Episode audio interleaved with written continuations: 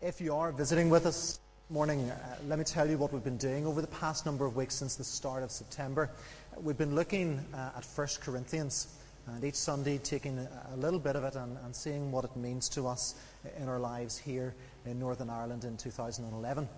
This morning, chapter 4, and we're going to be looking at uh, the whole passage and uh, we'll come to, to see what that has to teach us as well. Let's take a moment and let me pray for us as we come.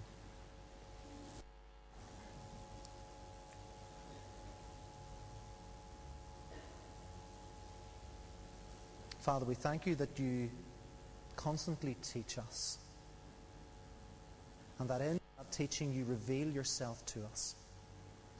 So we ask that this morning you will do that again. Teach us, instruct us, and reveal yourself to us equip us and help us to be fit for life in the communities in which we live, in the places where we work, in the homes where we are part of a family. Help us, we pray, in Jesus' name. Amen.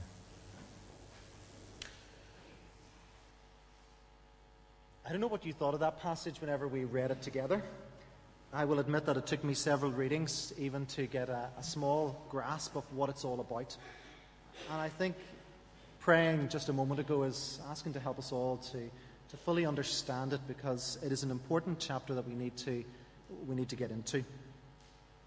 Two things, or, or one thing split in two, that we need to know from the very start about what this is all about. We have to have two things in our mind as we look at this passage. It is two minds. The first being that of the Corinthian church. The Corinthian church take the world as its guide. Philosophy, argument, rhetoric, debate. This is what they're basing their worldview on, as it were, because that's the society in which they're living. So that is the first mind that we have. The second mind is the mind of Paul. I'm going to use this word once, and I promise I'll not use it for the rest of this service. I should say I did give a presentation in college wanting, once and could not pronounce this word, and it's now coming back to me with chills as I about to pronounce it. Paul has a eschatological view. Eschatology. Points on a re- or prizes on a return envelope. Eschatology, the end times, thinking of heaven. Paul's vision is there. It's not just here, but it's looking into the future and what is to come. And for Paul, this is essential for the gospel. You can't fully understand the gospel unless you know what's to come. That is the return of Christ and for his people an eternity in heaven. So, two minds at work. For the Corinthians, their mind is in the world and what it teaches them. For Paul, it must be about the things to come. It must be about heaven. Yes, living here, ministering here, but recognizing and understanding what's to come. And that's what's at play in this passage. Paul is, is seeing what they're doing, how they're living, and he's trying to come against it by saying, no, the gospel must be at the center, and that includes a view to the end. In Paul's mind, the return of Christ is imminent. For Paul and the early Christians, there wasn't going to be 2,000 years later. From everything they understood about Scripture, everything that they had read and understood in the teachings of Christ, it was going to be within their lifetime that he would come back. So Paul's teaching to this church is very much the return of Christ is imminent. I don't think that's a wrong thing. Of course, it's not. It's Scripture. But it's their perspective at that time of what and how they interpreted it. But it helps us catch a glimpse of the urgent nature of a full understanding of the gospel. If we don't have an eternal view, we don't fully understand the gospel. Now, this passage is split up into three natural sections. And the first one looks at being a servant and being judged. We know, if we've been here for a number of weeks, that the church in Corinth was a little bit of a mess. there was a little bit of infighting, factions. They were disagreeing with each other. They were starting to challenge Paul and not fully supporting him uh, as an apostle of Christ. And Paul says in verse 1 that men ought to regard us as servants, that is, apostles as servants of Christ, and as those entrusted with the secret things of God. And right at the very start, there's a key word Paul for Paul here, and that is entrusted. If we were to look at that word servant, it's probably better understood as a steward, stewardship. He had been entrusted with things of God, and what he would do was he would live his life in a way that honored that trust. And Paul has changed his imagery here as well. A few um, verses earlier, it's very much about uh, like an agricultural setting, whereas now uh, Paul is very much in the idea of a home, a home in Corinth that would have a master with servants, children, a full working household. Perhaps if you're a fan of Downton Abbey, that's currently going through its second series, you will recognize this.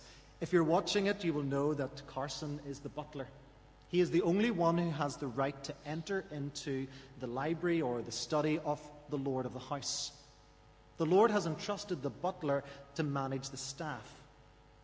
The Lord doesn't directly deal with staff, that's the butler's job. He has been entrusted to look after, to care, and to ensure the full working of the household. Stewardship. To Paul, this is what it is. He has been entrusted. And he's been entrusted with the secret things of God. These secret things of God are no mystery to us. We know them through his writings and through the rest of the New Testament as being the full gospel. Understanding the gospel, revealed by God through faith. At times, whenever we think about what the Bible means and what it says, we can get lost in, in trying to fully understand it. But Paul says, no, these mysteries are here, but we do understand them because right at the center of them is the gospel revealed by God through faith. And Paul gives us an insight. If this whole passage is very honest by Paul, but he gives us a little insight in verse 2 to see what makes him tick, what, what gives him the energy to do the job that he's been entrusted to do. It's because it is of God, entrusted with the things of God. He will live, he will work in such a way that he will be proved faithful by his master. Right from this point, Paul is saying, I am a servant, and I have but one master. So when he comes to verse 3, I care very little if I am judged by you or by any human court. He is setting out a stall and he's saying, God alone is my master. He says that he doesn't even judge himself because he can't, because it is God who judges. And just as a little bit in there, he, whenever he says any human court, he's not belittling any form of government authority. But what he recognizes is that in his own work, yes, his conscience is clear, he says in verse 4. He's doing the best he can. He is faithful to what he's been entrusted with.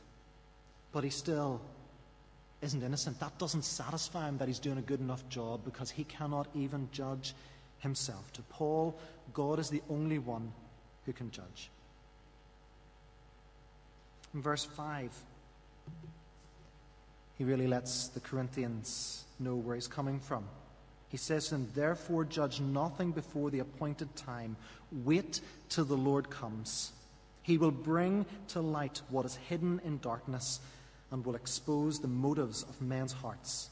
At that time, each will receive his praise from God. There is an appointed time coming, Paul says, to these believers in Corinth. Don't do anything until then. Reserve your judgment or what you think is your judgment, because really, when that day comes, you will realize that your judgment is not important, because the only one who can judge is the Lord when he returns. And what's he going to do?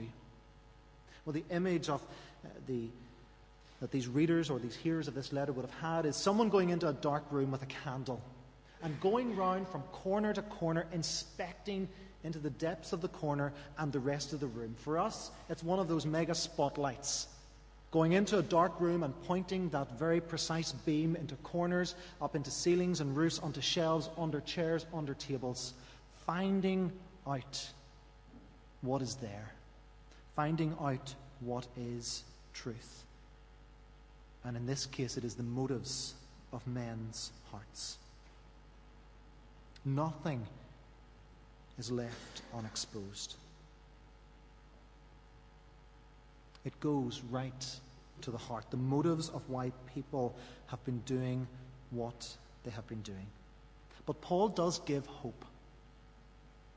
He says at the end of verse 5 At that time, each will receive praise from God. He says this is possible. Yes, things right now aren't great. You're doing this and you're doing that, and that's not how you're supposed to live as a community of God. Get it sorted. And on that day, rather than your hearts being found to have false motives, you will be praised by God because you have been faithful. You have been gospel centered with the things of God. So let's take our first little break and say, what can we learn from the first five verses? Well, the application is twofold for us today. The first, we have to stop judging or examining our leaders on wrong grounds. Leadership is to be accountable.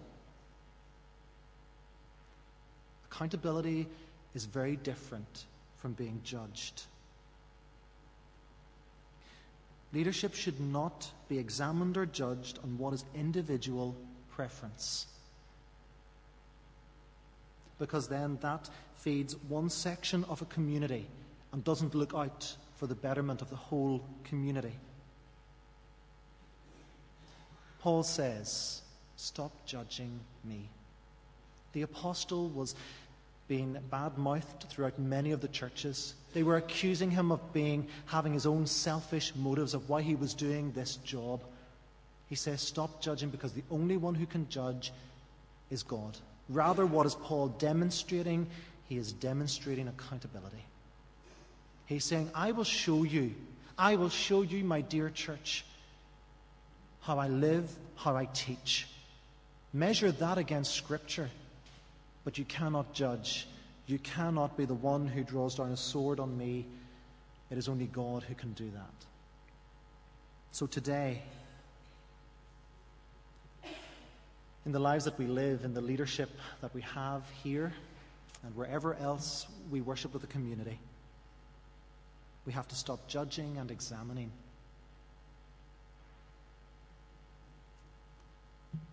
Only God can judge.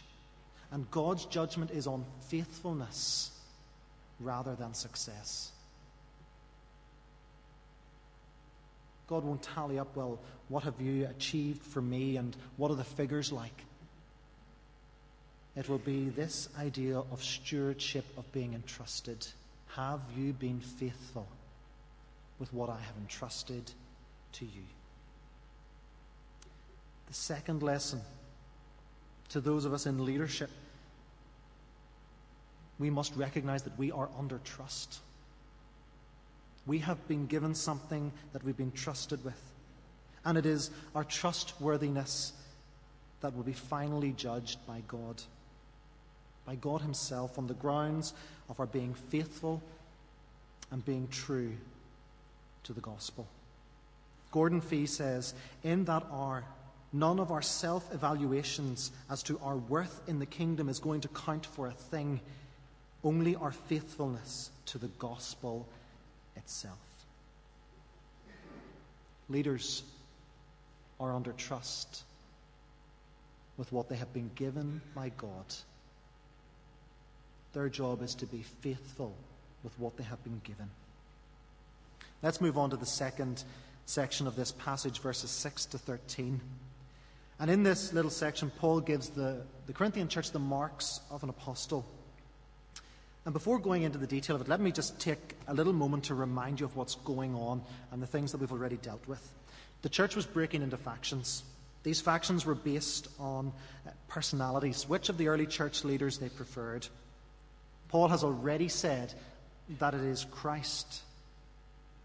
It is Christ who is the one we follow, not himself, Apollos, or Peter. They are just servants, they are the messengers, but we follow Christ. And in verse 6 in this passage, he reinforces this by saying that everything that has gone before, everything that he has said, he applies to himself and to Apollos. And the reason he has done this, he says, is for their benefit, so that you may learn from us the meaning of the saying, do not go beyond what is written. For Paul, it's an issue of human pride. That is what he's tackling. The factions were setting themselves up one against the other as being better than the other. Well, I follow such and such a leader because of the great way he is, and I follow this leader because of the great way he is. It was about pride, setting each other up one over the other. It's hard to know exactly what Paul is meaning. Do not go beyond what is written. It's something that's there that was obvious to the Corinthian church. Our best guess in what the authors have said is that it is Scripture. Don't go beyond what is written in Scripture. In other words, don't fall into following the thinking of the world that will take them away from what is the truth of the gospel. And in the next verse, verse 7, Paul wants to head it home and presents two rhetorical questions to them. He says, For who makes you different from anyone else? What do you have that you did not receive? And then another one that we'll look at. And if you did receive it, why do you boast as though you did not? This is a question that allows total honesty before God. What do you have that you did not receive? In that moment of total honesty, the answer has to be that everything, everything is from God. All is grace. Nothing is deserved, nothing is earned. It is all grace. And with an understanding of this grace way of life, then the posture of believers change or it changes. The believer lives in a posture of unbounded gratitude. Whenever we fully understand that nothing is ours and everything is given by a gift of God, His grace, everything changes. It changes to a posture of unbounded gratitude. For Paul, the Corinthians who think that they have this special spiritual gifting or wisdom, thereby enabling them to judge others, it reflects a total misunderstanding of grace. And they miss the humility of God expressed in Jesus, the one who was crucified. And in case they still haven't got it, Paul brings his point home with another question. And if you did receive it, why do you boast as though you did not? Why do they boast in what they have, their possessions, their way of life, their gifts? Why do they not say, It is only by the grace of God that I have these things? Again, Douglas Fee says that grace has a leveling effect. Self esteem has a self exalting effect. Grace means humility. Boasting means one has arrived. For Paul, it's their boasting reflects this attitude. So Paul turns to irony to help them see the folly of their boasting. So in the next verses, verses 8 through to 13, it's a snapshot of what's going on here. Verse 8 is all about self satisfaction. Paul wishes that it were true that they could have been kings and these rulers so that there could have been benefits for the gospel. Verse 9, Paul acknowledges his place, not criticizing God for it. He says, We are at the back. It's as if we're going into the arena. The weak gladiators going in at the end. Everyone knew what was going to happen. It was a crowded house, a packed house. These weak gladiators would come in and they would be slaughtered within moments. Paul says that in the full view of both men and angels, we are seen in this way. It's important that we recognize why he says angels. A, common New Testament thought is that not only do, does humanity look at us, but also from the heavenly realms, the angels are spectators of the going ons of, of humanity. So, in the earthly realms, in the heavenly realms, in the whole of the universe, they are being looked upon and seen uh, as these people at the back of the line of the procession going into the arena. Verse 10 they're being made public, uh, public spectacles. It brings with it the idea of being a fool, but it's a fool for Christ's sake. This again shows the incompatibility between what the world counts as wisdom and what Christians esteem, or what Christians should esteem in their minds. And this is where the challenge comes to this Corinthian church. Paul challenges them think about this for a moment. I am saying that I'm an apostle of God, but yet I'm calling myself the scum of the earth. I'm saying I'm a fool. Sharp contrast to the life that they had, where it was about money, wealth, and success. Verse 11. Paul drops the comparison and concentrates on the hardships that the apostles are suffering.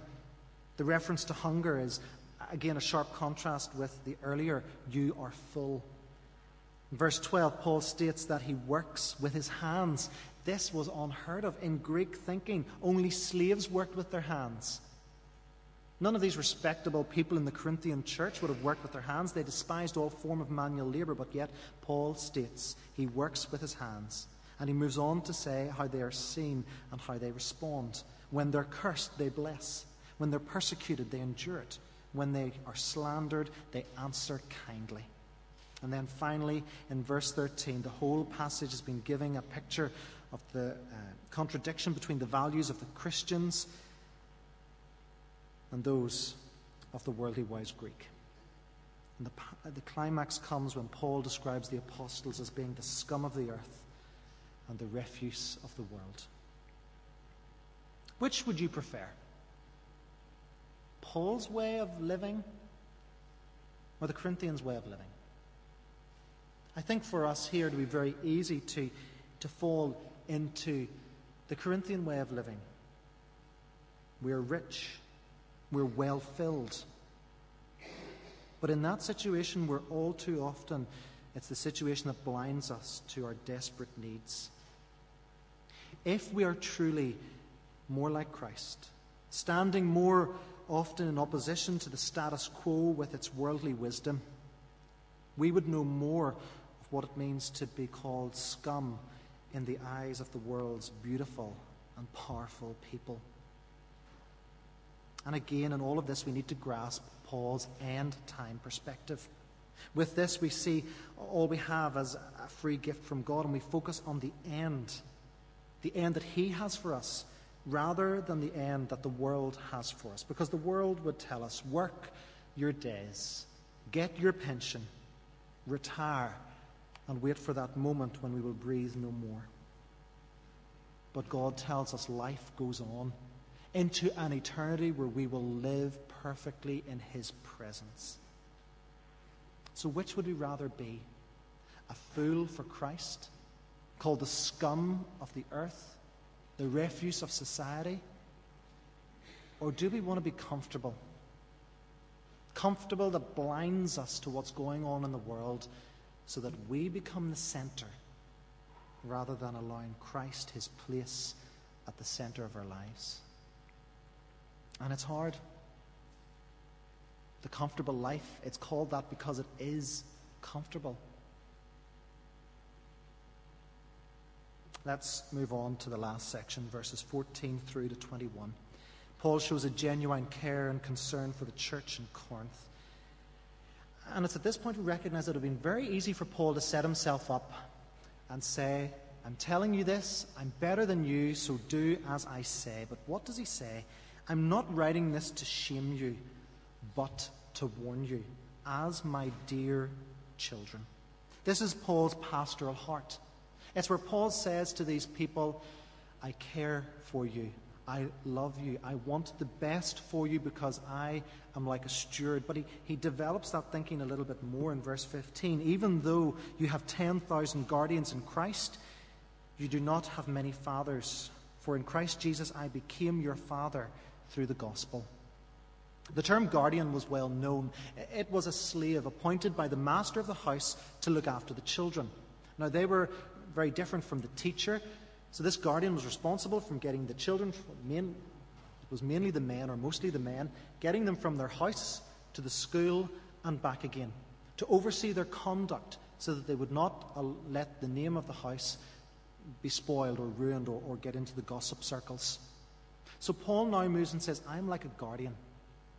I'm here to watch over you, to watch how you live, how you behave, to ensure that you get an education, so that when you get home,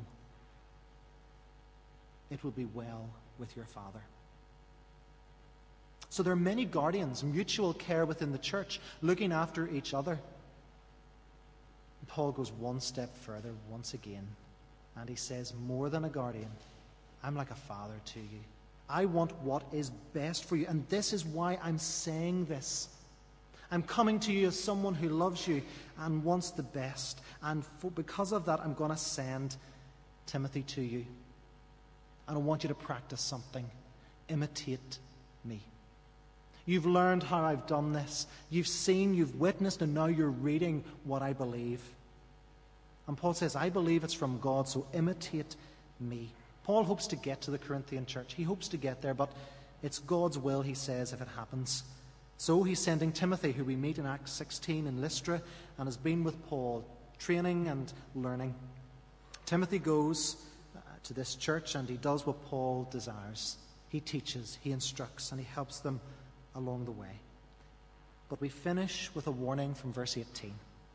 Some of you have become arrogant, as if I were not coming to you, but I will come very soon, and then I will find out not only how these arrogant people are talking, but what power they have. It's almost like a case while the cat's away, the mice will play. People are starting to put themselves on little platforms they're beginning to have their voice louder than the next person. There's an arrogance coming. And Paul says, When I come, I'm going to test it. Because it's fine someone standing up and talking, but the kingdom of God is all about power. A power that comes from God, a power that is of the Spirit. That is the true test. It is not, the kingdom of God in verse 20 is not a matter of talk, but of power. And Paul says, that's the test. And so he says right at the end, What do you prefer? Shall I come to you with a whip?